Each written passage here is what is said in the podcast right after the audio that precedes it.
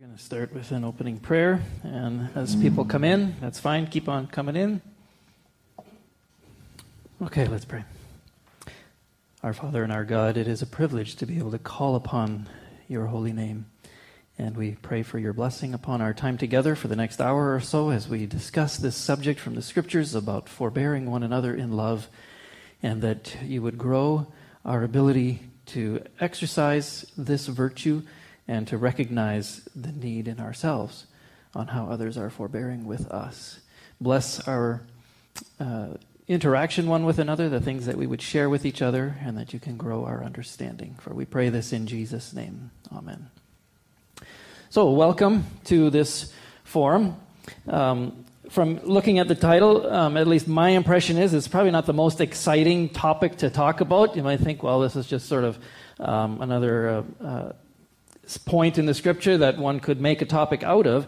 But I propose to you that this is, um, in a sense, in a lot of places where the rubber meets the road, this is a daily exercise, um, and we deal with this every day. And so, from that standpoint, um, hopefully, each of us that are present here will get a lot of mileage out of the hour that we spent here this morning.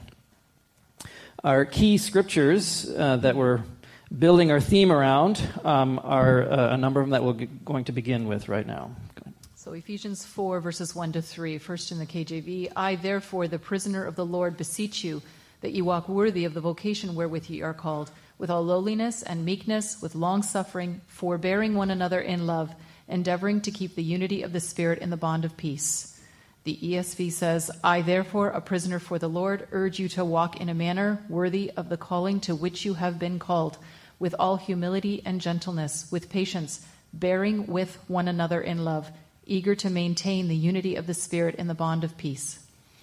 Okay, so if we look at this uh, forbearing or bearing with one another, um, in Ephesians 4, I think we can get a clear uh, connection here between how the forbearing is an outworking or an expectation of the walking worthy of the vocation wherewith we are called. One way to do that, one way of walking worthy, is forbearing with one another, bearing with one another. It's an expression of how to express love. Uh, some more scriptures. Colossians 3:13 forbearing one another and forgiving one another. If any man have a quarrel against any, even as Christ forgave you, so also do ye. Matthew 5 9. Blessed are the peacemakers, for they shall be called the children of God. 1 Thessalonians 5 13b. And be at peace among yourselves. Okay, so more scriptures that embody this idea and we can see here there's a connection, Colossians 3.13, about a quarrel, forbearance and a quarrel. And then some other scriptures about peacemakers that I'm connecting in here. This is a, one aspect, shall we say, maybe the early aspect of conflict resolution or even conflict prevention. Um, rather than demanding or expecting that that person change right now to suit me, um, we choose to forbear, an aspect of letting it go. So, our form has three sort of main pieces to it. Uh, we're going to begin with a definition, um, and then uh, growing in my own understanding of how I'm putting up with you, um, and uh, what's going on in my heart and mind as I process that. But then also, we're going to flip that around in growing our own my self awareness in how you have to put up with me. You know, sometimes we, we don't think of it in that direction. We usually think about how, how, how hard it is for me to put up with you. But we also have to recognize that, you know what, others are doing the same thing with me. Um, and so this form will address both sides of that. So let's begin with um, a definition, some statements from the dictionary that I pulled out. Uh, it's a command of temper, restraint of passions, um, very much connected with patience and long suffering um, delay of resentment, patient self control, and lots of uh, symptoms there tolerance, patience, resignation, endurance, um, and so forth. Uh, as we were uh, coming in here, a brother shared, um, I think, uh, an- another nice uh, definition. I'm going to call on you, Brother George. Uh, tell, tell us your definition, then we found a way to modify it as well. Keep the bear inside of us. and that bear can hurt others and us. Yes. So just a play on the word forbear, the bear. Um, so it's also helpful to look at when we look at the definition of something, this is what it is, but let's also look at from another side, what is it not? Um, and sometimes we can get a false idea. That does not mean we just accept everything and be a doormat. It means that we're always passive, uh, or especially that we accept recurring patterns of abuse or insults or those uh, kinds of things, right? So we look at sort of what it is, but what is it not? It does have some limits to it, which we will also uh, explore. Okay, we're going to start with a little bit of a brainstorm session here. Karina is going to write some ideas on the board, and this is where you're going to just shout things out about, um, in you know, a very short sentence, a few words, real life situations or types of people or relationships of people that we have with where forbearance is needed. A negative lens. Okay, differences of opinion. Scripture or otherwise, lots of places for differences of opinion. Dealing with in laws, very good. Driving. Driving in a car. By yourself or with your wife? Won't answer that right now. Okay. That's the bear. Dealing with needy people. Yeah, and there's a whole spectrum there of what needy means. Yes. Mm-hmm. People who are never wrong. Mm-hmm. Someone who's always right. Negative behaviors and lack of negative awareness, uh, awareness of that. Yes, self awareness. Good. Keep shouting some out. Yeah. Our children. We need to forbear with our children, certainly. Family. And sometimes with people that we're very familiar with, we don't have, sometimes respect can, can slip. People who are ignorant about something. Yes, we forbear with that. Unbelief Go ahead, Ted. People that have a different worldview than us. Yes. Okay, we can get the idea that the, the scope is fairly broad. Um, I've got a slide here, basically, that encompasses all sorts of situations or people in our own home with our family, that was touched on, in our neighborhood, everyday kind of experiences, things at work with uh, coworkers, with policies and procedures that some people love and other people don't um, and so forth, dealing with the whole range of people that we deal with in our, uh, careers. Talked about driving, someone talked about that, um, as well as just in the church life and the whole dynamic that happens within the body of believers. Um, and uh, sometimes, you know, we have the idea that, well, because we are all um, transformed and saved, we should just automatically get along with each other, um, and that should be so easy. Um, but we find that in real church life, that is actually at times quite difficult. And maybe in this area of our lives, sometimes forbearance is maybe even the most difficult. Okay, so we've got the idea of the definition, we've got the idea of scope of where that's needed everywhere, every day in life, in various situations to varying degrees.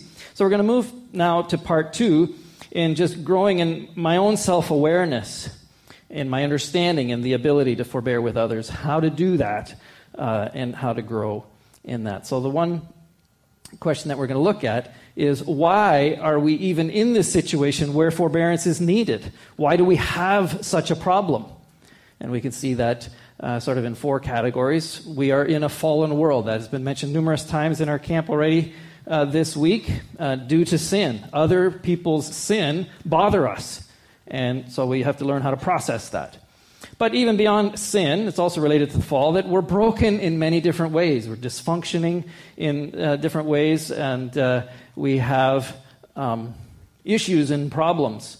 Um, sometimes differences between perception and expectations, and, and uh, so forth.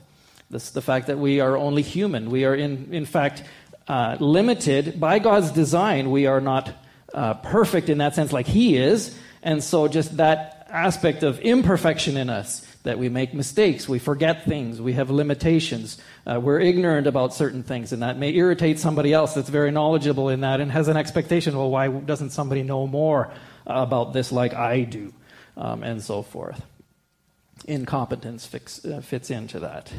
Um, and so forth. And then, of course, the aspect of just differences. One mentioned differences of opinion, but th- that comes from different personalities, different tastes, different preferences. Uh, we are uh, created differently uh, by uh, design. um, one aspect, maybe to uh, dwell on a little bit more here, is this aspect of differences.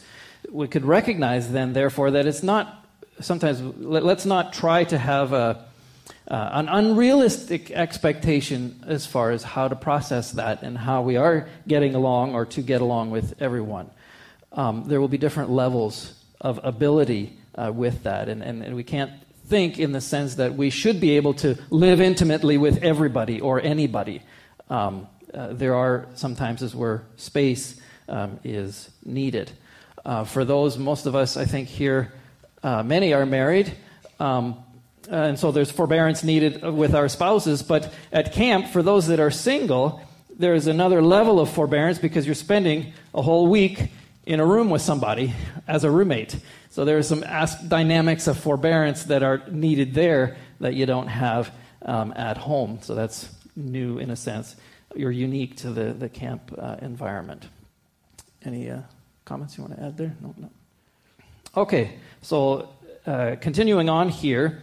So then, so that's the why are we in the problem, or why do we have this opportunity to forbear? Um, but why should I forbear? Um, so we have some uh, scriptures here. Um, just the concept of grace. Because we have been forgiven, God puts up with us, He forbears with us, and there is an expectation that He equips us then to uh, replicate that in our own character. And there's something very significant that i have come to understand in sort of the last uh, six months or so, more so, in looking at this particular passage in Scripture, um, where God is on the mountain revealing some of his character to Moses.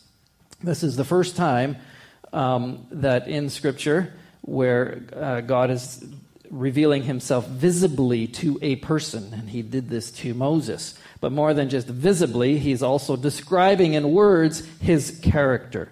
So, can you read those, please?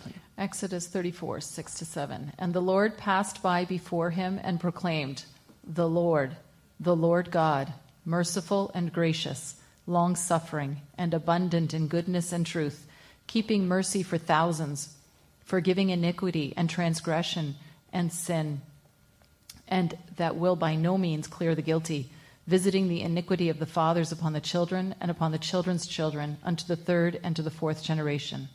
Okay.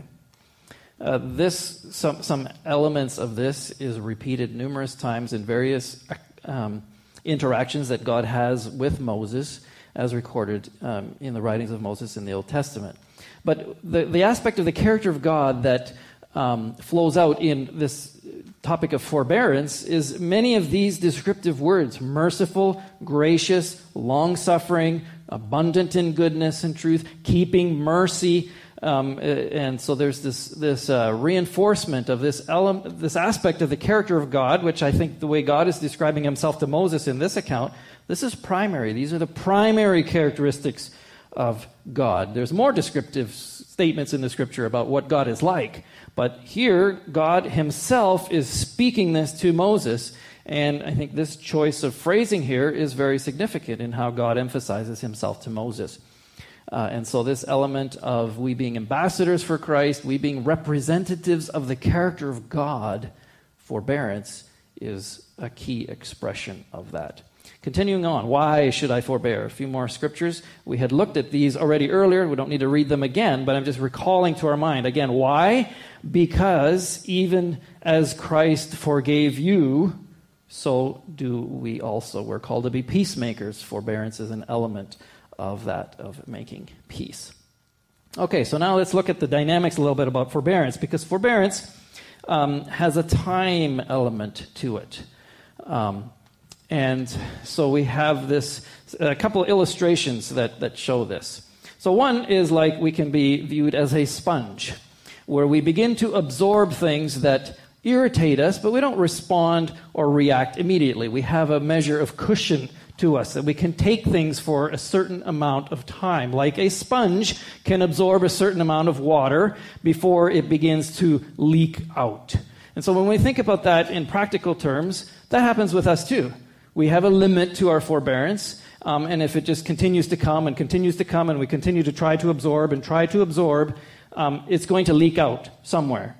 Um, and how we process that in ourselves and allow the leaking out to occur is critical. You know, this could be described as maybe dripping with sarcasm. We can um, respond with some sarcastic response that is veiled in humor, but is intended to, you know, get at uh, some sort of a negative response. Tells them that we're upset about something. Um, or we can respond in allowing our leaking, our flowing, to be flowing to God um, in our processing of this. And so we'll, we'll look at some of that a little bit more. Another illustration about that is like an idea of a balloon. You blow up a balloon, you're forbearing, the balloon gets bigger, you're forbearing, it gets bigger, it gets bigger, it gets bigger. Eventually, there's a limit and it pops. So, two different kinds of illustrations about forbearing. And um, in fitting with these illustrations is then we want to find ways to empty the sponge, empty the balloon in a healthy manner so that it doesn't have an unhealthy, hurtful response. So, the source of our capacity to forbear, I think it's, it's obvious. The source of all kinds of things is our intimate relationship with God. How do we become more like Him? He's the ultimate example of forbearance, uh, is to come to know Him. And as we come to know Him more, we become more like Him.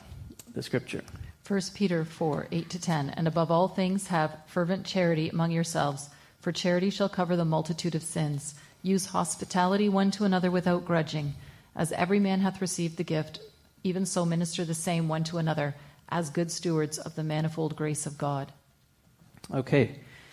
Going to connect here. This fervent charity shall cover the multitude of sins. Connecting this to the idea of forbearance.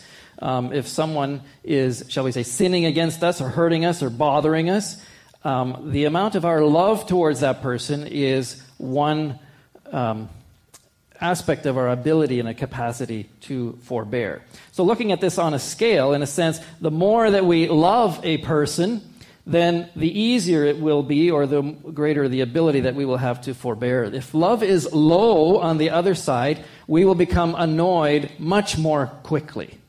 Much more quickly, right? And so, connecting that back to the previous verse, have fervent charity. So, one way, grow in your love towards that person.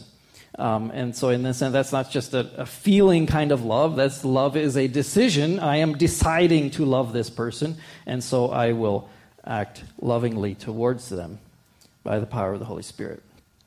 Um, another aspect is looking at sort of common everyday uh, situations. We can be uh, viewed as people that have um, buttons that uh, create a reaction uh, in us and common everyday situations can do that. And those that are close to us um, get to know what these buttons are. Uh, sometimes our children certainly do, and sometimes they uh, push them intentionally to get a reaction that furthers uh, their agenda, and so forth. So we have a little um, role play that we're going to do uh, from our own experiences, we learned a little bit about the concept of, of buttons and so forth. We learned this as uh, and I and a number of others from our uh, church attended a, uh, a marriage retreat or conference in which we sort of learned uh, some of this. So we're going to demonstrate something that has taken place in our home in the aspect of buttons and how we've learned um, through our years of marriage to, to process that. So I think we're ready. It's setting the scene a little bit here. So this is in our home. This is our, our family room here. I, we have a sliding door right here that leads out to the deck. This is winter time. I'm going out to the deck and I'm going to be getting some wood to burn in our fireplace. Immediately inside our uh, sliding door here is a little toy chest, sort of like a coffee table idea. And uh, right now it's cluttered with things, children things mostly. Uh, so you can imagine some of those things that be children things. Yeah, we're doing two role plays. You'll, you'll There's two different role plays. So this is one way in which a button gets pushed, um, buttons get get pushed, and then we'll replay it again in, in a different way. So I'm going outside to get some wood. And I'm reading to Aria by the couch.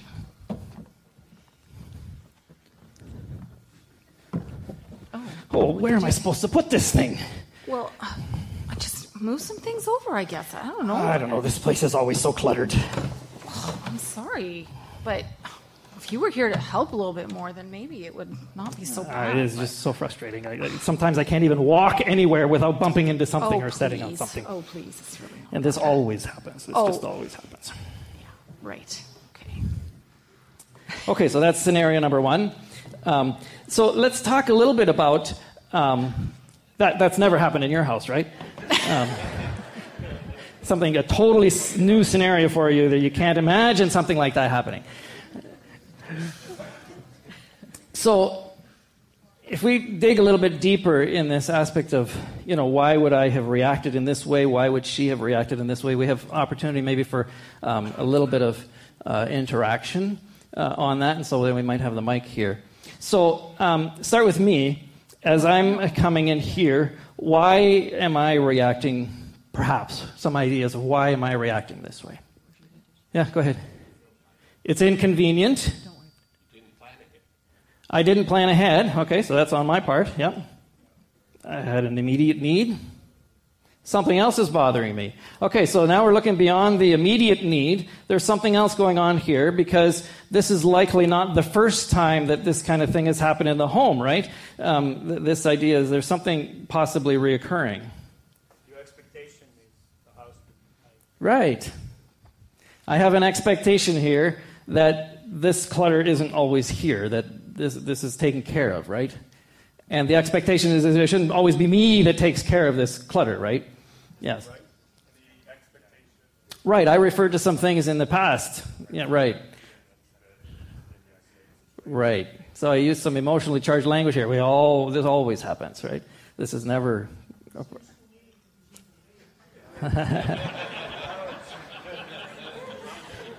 So that's my problem. I'm too neat.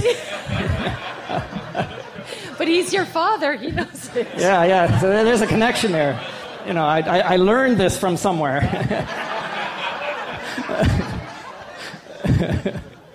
So neat and organized, do it if I wanted so neat and organized, I should do it myself. Yes. Mhm. Okay, good. So some other. Let, us move on now to what But- might have. Go and- ahead. But I think what we need to recognize too is that really what we've come to understand in our processing this is his button really is that he likes things neat and tidy.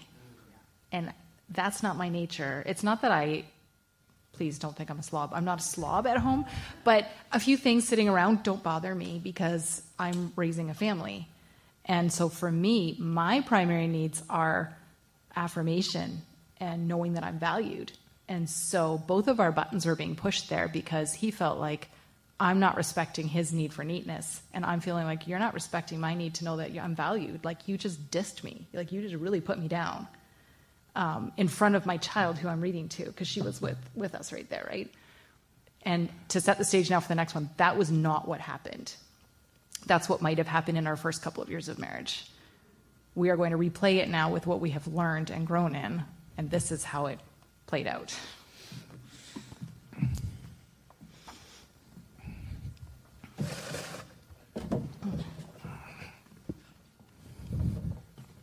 Oh, where am I going to set this? Oh, I'm sorry, honey. We should have cleaned that up before you brought that in. I guess all right. No, but you said something else. Oh, I don't remember that. Then what did I say? Because you said there's always stuff here. Oh, there's always stuff here. Yeah, and then my comment was, Oh, right. well, we do live here, honey. Yes, And that was the end of it. and that was the end. Um, so to help think through that a little bit, because there's there's a couple of different ways that could be uh, um, interpreted. Because sometimes you know silence doesn't always mean things are resolved, right? Because sometimes then you just push it inside and you've got resentment and it and it builds. In our in our case, that was the end of it. There's no there's no resentment and so forth. And we chatted about it later um, and connected it to the seminar we had attended months prior or a few weeks prior, something like that. Saying, oh, there's an example of a button.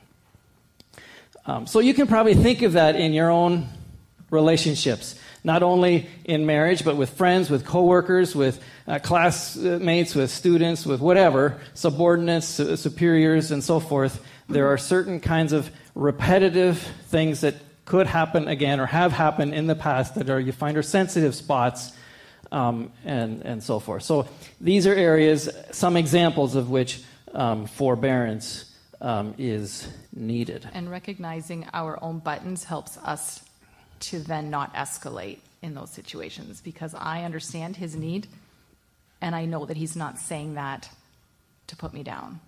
And so when we recognize buttons and recognize people are not out to get us, we can forbear with each other more easily. And find ways to de escalate it very quickly, uh, genuinely, and that it, it, doesn't need to be brought up again. Okay, so another uh, looking at coping means of, of this. Uh, go ahead. Humor. Use humor in a positive manner. Yes, that can definitely diffuse, help diffuse things. Thank you. Um, okay, so we're going to look a little bit about uh, uh, prayer. We're look, thinking back to the illustrations earlier about how to empty the sponge in a help, healthy way, how to empty the balloon uh, in a healthy way. Philippians 4, verse 6 Be careful or anxious for nothing, but in everything by prayer and supplication, with thanksgiving, let your requests be made known unto God. Okay, so there's specific ways in which our requests can be made known unto God. And this is a, a gen, generic scripture, general that can be talked about all kinds of things, um, but requests with thanksgiving, but specific in this area of forbearance. If it's reoccurring, if it's repetitive, it's, if it's sometimes predictable, well, make that a specific matter of prayer. Lord, you know that this situation bothers me or bugs me or likely will. You know, I'm coming into a situation where perhaps this may be the case. Anticipate. Um, and uh, talk to God about that in detail. The key is in detail, specific on how to process that. Another example of that is we have um, psalm, Psalms of lament, or there's expressions in the Psalms, and it looks like I left that in the. Uh, out in the presentation because I was looking for a psalm and I landed on one this morning. Um, and so I'm going to turn to that in the uh, Old Technology Bible. Um, but I have to remember which one it is. It was in the 140s somewhere. he picks up the new technology. the old technology. Um, yes, that, that's the other form. That's right. Um, so let's see, I quickly. Yeah. So there were some phrases from Psalm 142. Um, I cried unto the Lord with my voice. With my voice unto the Lord did I make my supplication. I poured out my complaint before him. I showed before him my trouble. And so forth. And there's many expressions in the Psalms about the psalmist complaining, unloading, unburdening to the Lord. And typically, there's a turning point in the psalm, which this one is right near the end. Um, uh, Bring my soul out of prison, that I may praise thy name. The righteous shall compass me about, for thou shalt deal bountifully with me. Um, and so, many psalms that we can turn to for examples of this aspect of how the psalmist complains to the Lord. And sometimes you know, it's for me when we read through the Psalms, and sometimes he's using very strong language. You know, he's wishing his enemies would were, were dead and that they uh, would be killed and that their children would never prosper. And you think, oh, that's, that's awful. Why would you think that way? And so forth. But what he's doing, he's genuinely expressing the negative stuff that's in his heart in a safe place, complaining it, pouring it out to God, so that it doesn't pour out somewhere else to hurt somebody. Um, and so that's um, a healthy uh, manner in which to, to process this, to increase our ability to absorb stuff and forbear with people. And then we get the, the, the other thing that that does, because we're doing it to God, it helps align our perspective with God. That's one of the goals of prayer, one of the purposes of prayer is not only to unburden ourselves and to ask for things, but also to align our thinking, align our worldview, align our perspective with how God sees it. Um, okay, other ways now. We're going to look at a little bit about the person themselves. This person is irritating me. Why are they irritating me? Um, and uh, what might be the case here. So, they may be a hurting person. There's stuff going on in their life that is causing them to be the way they are. The combination of their personality, the way they behave, the things that they say, their mannerisms, and so forth. So, what's inside of this person? Well, that person's been hurt probably, if they are a hurting person. I'm not suggesting everybody is a hurting person, but maybe to a certain degree we all are. We have some kinds of hurts within us. It's just sort of a matter of degrees. So, here we're talking maybe this person is, is hurting more than the average person or more than we realize. It's not on the surface.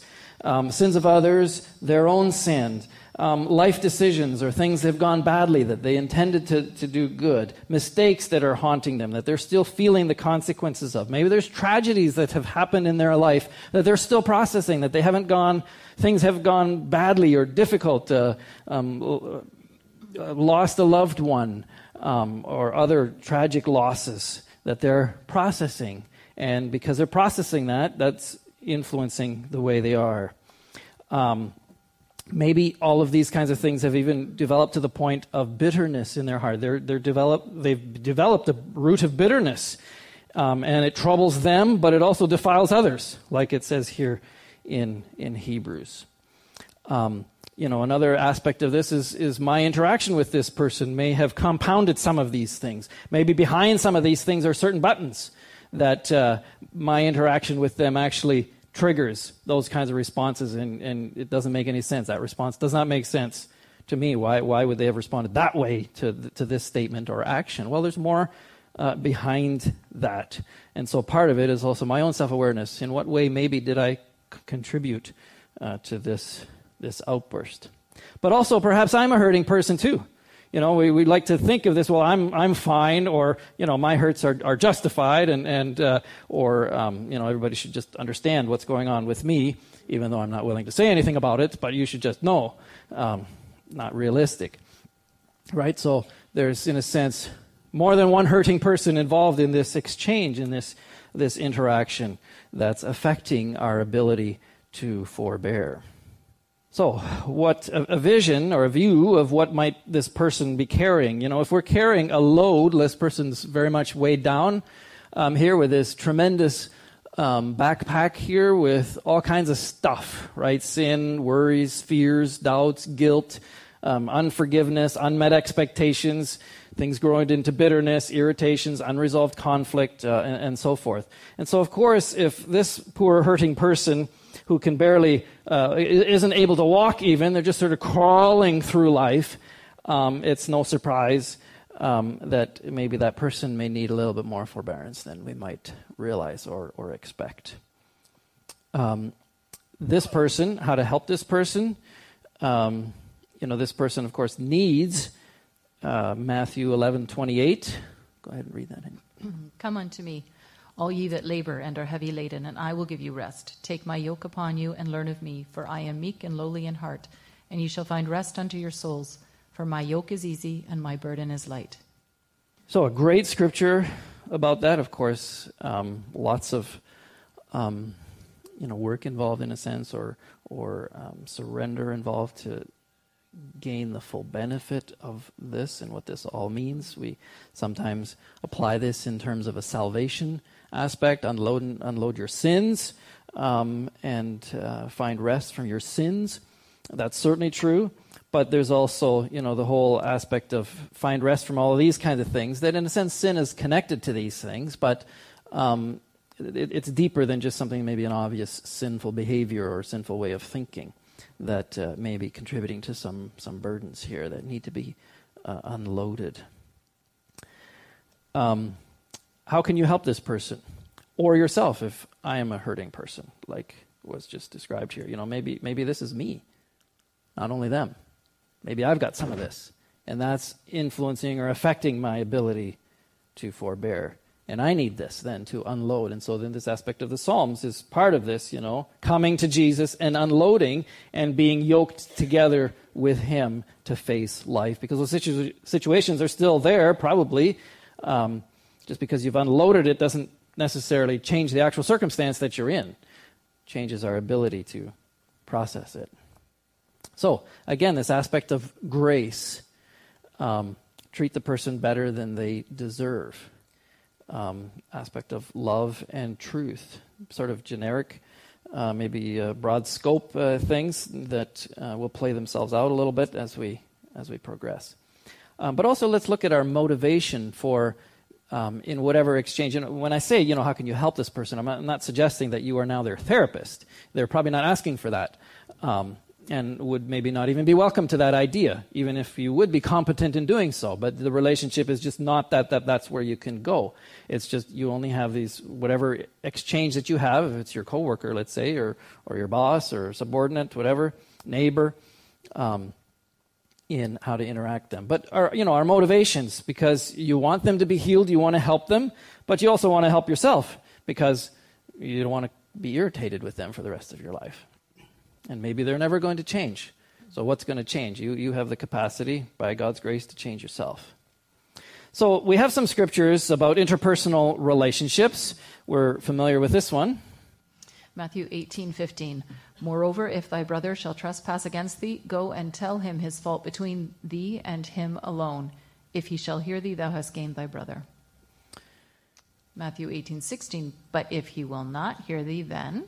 Okay, so we have uh, this first aspect of if, if there's a, a problem that needs to be resolved, um, to try to work this out. If this maybe this is reoccurring um, uh, a situation. Um, but we also balance this because this is not the only statement we have in Scripture about interpersonal relationships and how to deal with them. We had looked at some of them earlier, right? Um, forbearing one another, forgiving one another, even as uh, uh, Christ forgave you. Um, so I see sort of a, shall we say, two different messages getting from these scriptures. Both are from the Word of God. They're not in conflict with each other. It's just there are some situations you apply this path is appropriate, in other situations is this aspect of forbearance. So the way I would understand this in, within the scope of our topic of forbearance, there are some situations that we do need to, shall we say, pursue and develop and try to resolve. There's other situations, Colossians 3:13, is we just we, we, we, let it go. This is not worth a situation pursuing.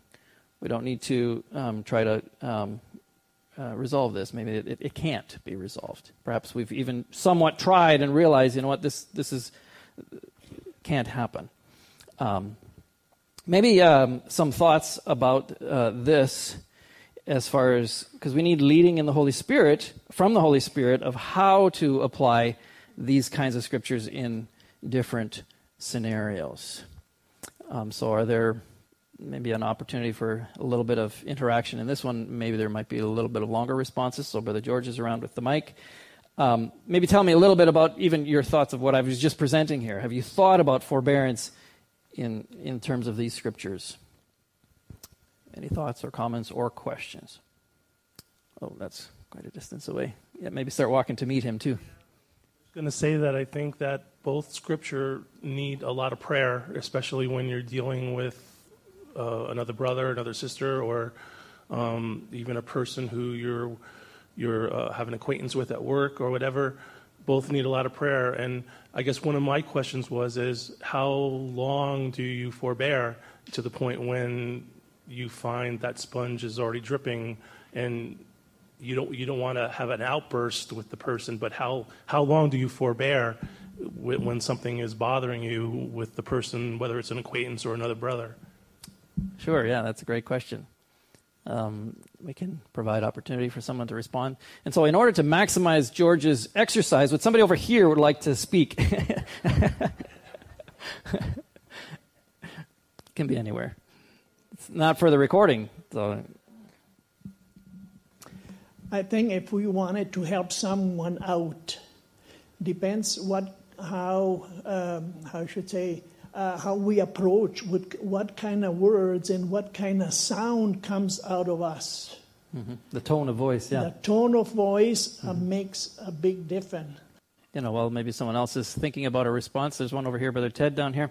Uh, while you're getting there, you know, certainly the Matthew 18, 15, and 16 and following verses apply specifically within the household of faith, so that's one differentiation, whereas Colossians 13, 3 applies to Christians as well as anybody in specific, but go ahead. Uh, I find it very interesting that both forbearing and forgiving usually appear together. Together, lots of times. And they are both with a prefix of for. Mm-hmm. That means an intentional, an intentional attitude mm-hmm. I'm not going into that place trying to pick a fight.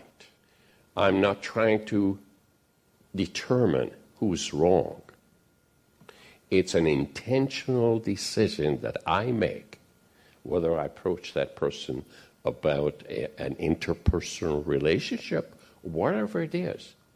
I make a personal decision that I've already forgiven before I even ask or address the situation. Because unless I have for not uh, unless I have forgiven, I will have an attitude, an accusatory attitude. I will have an attitude of trying to put that person lower than me. Mm-hmm. Good. But by having both that forbearing and the forgiving, that ahead of time, making that change in my heart, I think resolves a lot of issues. Sure. Okay, thank you for that. We'll move on. We'll have some comments later on, for room for comments later on. Moving on to a little bit with what was uh, mentioned earlier, or a question.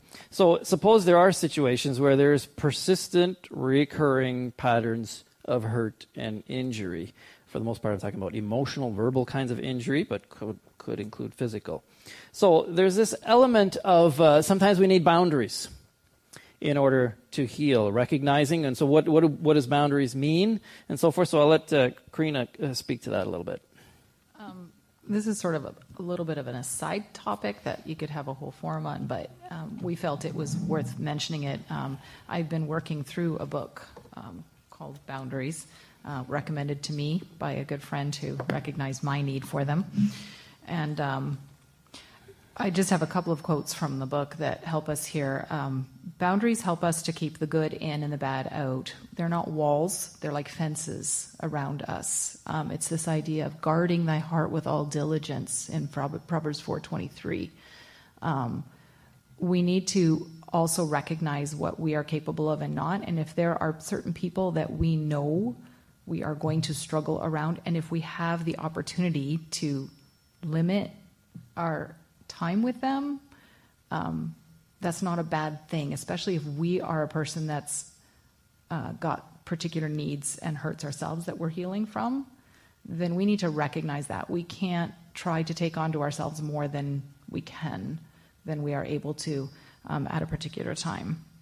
The other thing we need to keep in mind is that forbearance should not enable codependence. If it's a very needy person that is trying to manipulate us or just trying to latch onto us, um, we cannot use forbearance as a way to say, well, you know, I need to forbear, so I'll just keep helping them and keep putting up with them and keep, you know.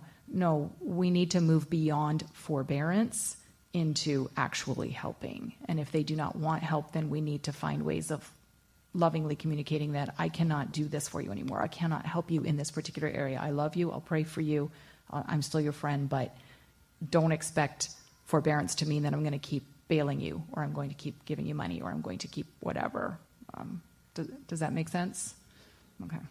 Yeah, so a little bit more. Um, oh, Sorry, there we go. The author of the book is Dr. Henry Cloud and Dr. John Townsend.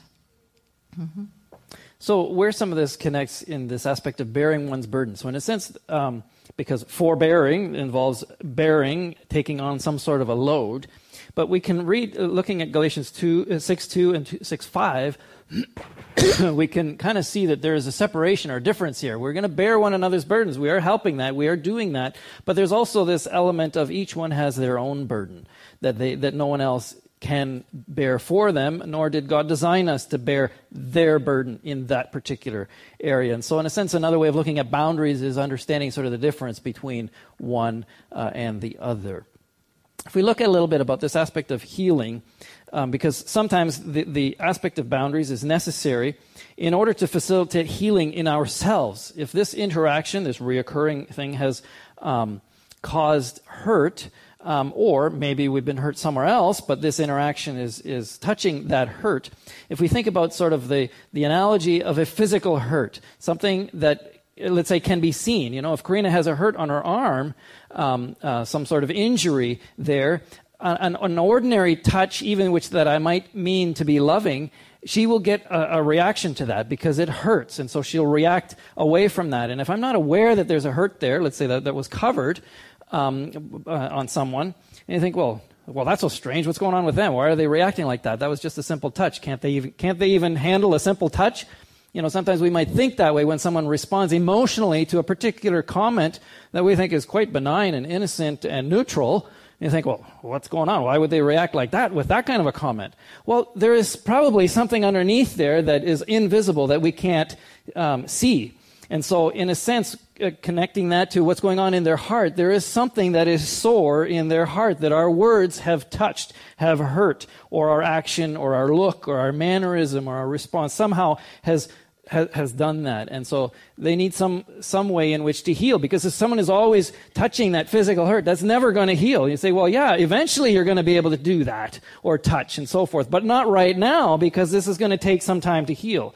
And it will take some intentional care. Time alone doesn't necessarily heal it. And so for this person with some kind of hurt in their heart, you can't think, well, you know, I'm going to just go into isolation for the next five weeks and nobody touch me and nobody talk to me because I'm going to heal maybe some of that may be needed, but probably some more intentionality, maybe some uh, wise counseling, some uh, focused prayer, some intercession, some um, and, and uh, teaching on whatever is happening there. And, and, part of that is this element of applying Proverbs 4:23 is to keep or to guard your heart with all diligence. This aspect of keeping and guarding and nurturing in order to be able to to grow beyond this particular hurtful situation. Uh, what boundaries does not mean, it doesn't mean we're not loving. Um, it doesn't mean that we're withholding forgiveness, that we're holding uh, grudges and bitterness, that we're having some, some persisting or growing in some negative kinds of things here, um, or, or blame and, and that kind of thing, shutting them out of my life forever. Um, that's not the intent at all um, of, of boundaries. And again, there's a lot more detail in here that's sort of beyond the scope of this uh, form and, and, certainly beyond my abilities and be able to fully apply or explore. And so if you have a particular situation in your life where you think some of this is resonating with you and you need some of this, well, I'm going to encourage you to seek personal help and counsel in that. Don't try to figure this out on your own. This form by itself is not going to give you all the answers to that. Um, and this is the, the, the, blessing of being here at camp. Um, we can share with one another, we can pray with one another, um, and ask the Lord to lead you to somebody that you can share this with and and get some help for your uh, personal situation. So, uh, pausing for let's say some questions and specific about the boundaries um, aspect or experiences. We've got 15 minutes left in the forum. I have a number of more slides here, so I don't want to take up too much time. But if there's a burning question specifically about this, Brother Frank. Um, over there, go ahead. Uh, about the uh, the element of boundaries, um, we can uh, do that now. Just early in my uh, my Christian walk, I had this experience, and I need to share it today. Uh, I had a brother in church, uh, uh, kind of out of, the, out of the blue, just didn't shake my hand. And I said, Well, obviously he's got a problem. Uh, we'll just leave it there. And that's exactly what I did. And uh, this went on for months. And so we're kind of like that sponge thing. We're just, you know, I'm avoiding him, he's avoiding me, and we just avoid each other. And uh, the, he approached me just before communion about this problem he was having. And it all really stemmed from a miscommunication, interesting enough. So we, we kind of settled it. But here's the point who's at fault? Who's at fault for that? And I learned very, very quickly that if I had not responded the way I did, this would not have gone on for months and months. We needed to sit down and talk. We needed to communicate. We needed to talk about it. And how dare me, how, how ashamed should I be to go into that communion service not thinking that I had this problem and not seeking to take the beam out of my own eye? And this is the seriousness of it. So I learned a good lesson in look to yourself to, to be the perpetrator of forgiveness. Not, don't expect the other person to be that person. You need to do that. Because if we're going to jointly be fitted together and work as a body, you need to take that type of action to repair the relationships mm-hmm. right away. Sure, thank you. Anyone else specifically about boundaries? Oh, back there, Alex. I'll uh, go on to the next slide while we're doing that. Um, touching on Brother Frank's point there persistent, intentional forgiveness in your heart towards a person. Even though there is this element of boundaries, you need some separation, you need some time, and so forth, but still being persistent with uh, forgiveness. As we see some examples here of uh, Jesus and Stephen in intentional forgiveness of people that didn't understand that concept at that time at all. Go ahead. Hi. Um, you mentioned in the one scripture it shows that uh, bitterness can defile other people. Yes. And uh, for example, in Revelation 3 4, it says, uh, A few of you have not defiled your garments, and you're worthy to walk with me in white. So I'm wondering if you can speak a bit on that, um, how to not have our garments, garments defiled. defiled. Hmm. Yeah, so this element, uh, um, off the top of my head, the, the element of defilement, um, you can sort of see it in two ways. Um, it, it, one way that it doesn't imply is that we are always perfect and never gain any spots or defilement in our lives. The scripture gives many examples of where that is the case. And so it's this uh, one of it is the element of of un- unloading, being cleansed, being washed by the water of the word, where we are cleansed, where we confess our faults and our sins one to another, um, and and uh, be healed and uh, forgiven and cleansed. So that's one element of this aspect of defilement. But there is another as- element of where if if we don't do that, then it does grow into defilement, and we're contributing then even more to, to our defilement that uh, grows into bitterness, and where we're harboring that uh, sort of thing, and then, then it, it, grows worse and worse and worse. Um, so that's my sort of immediate reaction. But if someone else would like to uh, answer or speak to that, we'll take time for one more comment, and then we'll move on. Um, while that's happening, we can look at this verse too. Being kind one to another is intentional kindness um, towards the person, connected also to forgiving, connected to being tenderhearted, and so forth. Um, if not, we'll move on. Oh, okay, there's one over there and one over here for Brother Doug. Okay, so one right there. Uh, we'll start with that, and then in the. I was just I was just going to make the comment that if something is really bothering you to the point where you can't forbear anymore, then it should be dealt with. You should go to the person and you should speak with them like Brother Frank did. Right, and maybe you need some counsel or help on how to do that um, and so forth if it's a particularly difficult situation. And then we'll take Brother Doug's comment and then move on. I was just going back to your scripture in Galatians 6, which is sort of key about um, if you see someone caught in a fault and so Mm-hmm. forth. Uh, as, men, as perhaps understood, the first reaction is to, to judge that person because he should have known better. Uh, I'm not sure how, uh, you know, when, when we get to verse uh, 5, it says, For each man shall bear his own burden. If we follow the, the train of thought there, he says, Bear one another's burden. This is the law of Christ to fulfill it. But then he says, If any man thinks himself to be something, he is nothing, he deceives himself. He's switching gears here now. Look, if you're putting down your brother because of that, and you your relationship gets cold because of that, um, be careful. You think you think you're standing righteously before God. Be careful. Well, examine yourself. Verse four says, and then if you're clear, you you can rejoice in yourself and not in somebody else, or rejoice in somebody else's faults. But you have to bear your own burdens. You have a burden yourself. You need to bear. It's not a contradiction in, in terms. Mm-hmm. It's saying the same thing as Matthew, uh, as saying Matthew 18 or whatever it was. If you have a beam, or Matthew 7 actually, if you have a, a, mote mm. in, in, in your own eye, uh, in your brother's eye, you know, you can't, you can't remove that unless you remove the beam from your own eye. So we have to be very careful that we're not so focused on other people's faults that we overlook our own. And uh, we, we'll be second, we'll be much slower to do so when we see our own. And, and again, this is just repeating Matthew 7, what Jesus taught in Galatians 6, mm-hmm. 1 to 5. Okay, thank you.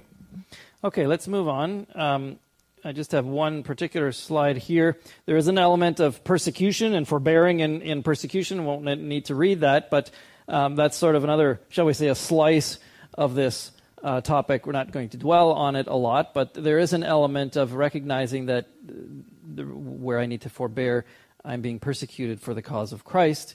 Um, and uh, in a sense, that may be a, a special case.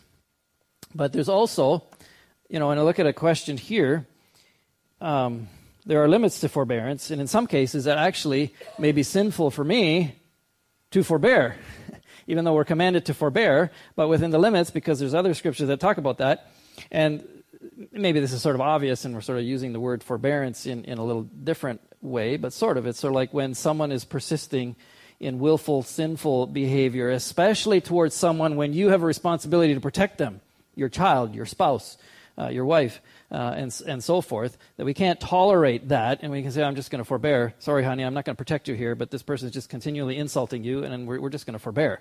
Um, no, there needs to be some, some uh, response there, some loving, correct response here in order to and especially if it's towards a child. You know, if you're a teacher in a classroom and there's bullying going on, you don't just forbear with that. Um, you have to address that um, and, uh, and, and, and fix it, uh, call it out. Um, and so, you know, we had talked about examples of, of that sort of thing. But moving on to part three, remember we said this, so we've been dwelling the bulk of it, part two, in equipping me to forbear with you. But there's also this aspect of increasing our awareness that there are people doing the same thing to us, as in, and that's it, they need to put up with us. And so let's grow in our uh, self awareness of that. You know, maybe I am this hurting person. We've seen this kind of thing here uh, before and I am the cause that's irritating them. Um, we usually are so blind, typically more blind to our faults, and it's easier to see someone else's sin than it is to see my own. Um, but this is this element of looking into the Word of God and being close to God as a mirror, where He will show us what we are like if we are looking and, and responsive or perceptive uh, to that. Um, where we need to deal with our stuff so that we are not that irritating person uh, for someone else and unload ourselves and become yoked together with Christ in order to, to fully uh, uh, grow, uh, more, grow more as a believer. Unload, there's that verse that we had looked at out before, right? Um, examine what are some of my burdens that are making me an irritated person, irritable person to, to someone else. And so to recognize, you know, we can all be a difficult, irritating person at times. In some certain situations, pushed to certain limits, that is us as uh, imperfect human beings that are still in the process of sanctification and maturity and growing uh, and, and so forth. Seek to grow uh, in that. Um, the last uh, section, a little bit, uh, is looking at it from God's perspective. How much is He putting up with you? How much has He put up with you? How much has He put up with me? You know, we have a, there's probably other scriptures that speak to this too, but the first one that I thought to my mind here is the reason he's putting up with us is not that he just wants to always put up with us in that sense, but there's a goal for, for that, is that it's leading us to repentance so that we become transformed and changed. And so our own awareness of how much God is putting up with me, you know, in, uh, in that with my foolishness, with my attitudes, bad attitudes, selfishness sometimes, or complaining attitude, and so forth. Expectations of God that He's not going to deliver on because that's not good for me. And then I complain to God. Well, He puts up with that, and He's looking at, you know, my child, this is not the way I had intended for you. Can, can you get it? You know, um, I've showed you this scripture. Can you not get it? Didn't you hear last Sunday's sermon? Can you not get it? You know, and so forth. The kinds of things that He's um, forbearing with us uh, in that, grow in our self awareness of that. Hopefully, that will help equip us in recognizing that um, maybe it's a small thing that I can forbear with, whatever this situation is, because God is putting up with a lot more from me, or someone else is putting up with a lot more from me. So, finally, uh, uh, uh closing down, we start with the definition growing in my understanding of how to put up with you, growing in my understanding of how you are putting up with me, how much God is forbearing with us. Um, and uh, so we do have a few more minutes, about three minutes or so, if that clock is correct, um, for some final comments or thoughts or questions to, to leave with us sharing. Okay, over here, Ron. you can pass that up. Pass it up to Ron here. It's critical to make the point that we don't want to hold the mic for, a little closer. Yeah. To forbear and long suffer with, as you mentioned, those committing sin, inviting us to share in their sin, Right. being an accessory to their crimes. We don't forbear that. And maybe more important, we do not forbear false doctrine, heterodoxy, in order to get along that we allow certain false doctrines, especially in this time, considering the transgender movement, the LGBTQMSs, whatever their alphabet is now, that is making inroads. It's already conquered the mainline denominations, making inroads in evangelicals. We do not forbear and long suffer with false doctrine. All right, thank you. Good point. Anyone else? Uh, up here at the front, Dave. I wanted to comment on the uh, two passages that were read that dealt with forbearing one another's burdens, and at the same time, each man must bear Oh. his own burden. Sure.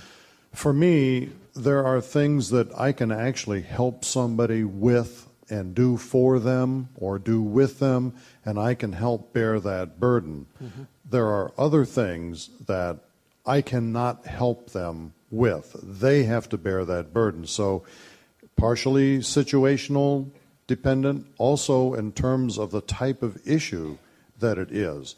So they're not in conflict. It will depend highly on the situation.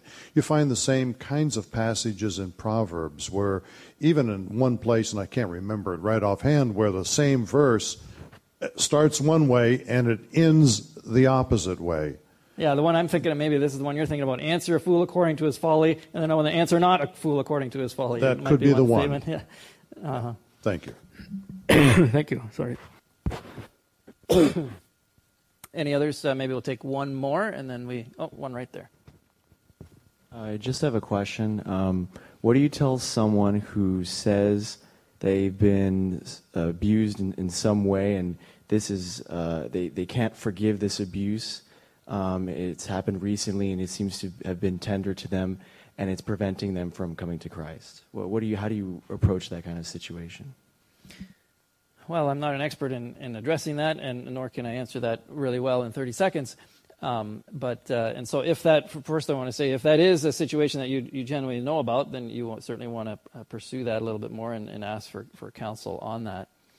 Um, but uh, you know, a person uh, may, may take some time for them to process and understand what forgiveness is and what forgiveness isn't, and why do they feel they can't uh, forgive. Sometimes it might be a wrong impression or understanding even what forgiveness is and what the expectations are because I've forgiven that person. You know, that doesn't that doesn't mean it's okay what has happened. Um, it doesn't mean that uh, that person gets away with it necessarily. It doesn't mean that uh, their sin is overlooked. Um, you know, God will still judge them for that sin if they have not if they have not asked God forgiven forgiveness for them. But uh, you know, I've heard uh, it, it, this aspect of forgiveness being described in terms of its it's sort of my right, giving up my right to continually accuse them or hold that over them. And there's numerous reasons why maybe someone may not choose to forgive. They may feel that by, by harboring this unforgiveness or this bitterness or this grudge, I sort of feel somewhat empowered uh, to hold that over them. I've, I've got something on them. Um, they, they may feel um, it, it keeps them somewhat in a, in a victim mentality. And, and that's another, and some people feel empowered by being a victim and calling the victim. And then they may use that in terms of manipulation if there's still a relationship there. You know, I've got this on you, um, and so forth. Forgiveness gives that up. Um, but the greatest benefit of forgiveness in talking to this person, of course, is it's not for that, it's not for their benefit. It's for your benefit, for my benefit. That's the reason I'm, I'm going to forgive this person, is because it's killing me. You know, unforgiveness is like drinking poison and expecting the other person to die. Doesn't happen. You're hurting yourself with harboring unforgiveness and grudges and so forth. And then finally, the shall we say the theological or doctrine aspect of it is because Christ has forgiven you, or Christ wants to forgive you, it's only natural that He's going to expect us to forgive someone else. So I'm sure there's a lot more depth to that kind of situation. Didn't want to oversimplify it, but hopefully that, that speaks to some of it. Okay, well, I guess we do have one more hand over here, and, and then we do need to stop. Sorry, I just wanted to kind of address that question. Sure. Because there's what that individual needs to understand, and I'm coming from personal experience, Thank you. um, is that forgiveness doesn't, first of all, like you said, undo what happened. It also doesn't erase Right. that they may still be triggered if that person Right. is around them. Doesn't mean they haven't truly forgiven that individual if they still have a reaction. That's a, a huge trauma. And you need to seek counseling and prayer for that trauma that was committed against you. Um, but like you mentioned, the act of forgiving is a release for yourself. That those individuals no longer have control or that power over you. Right. Okay. Thank you. We are definitely over time. Let's uh, call it uh, the end now. The Lord bless you.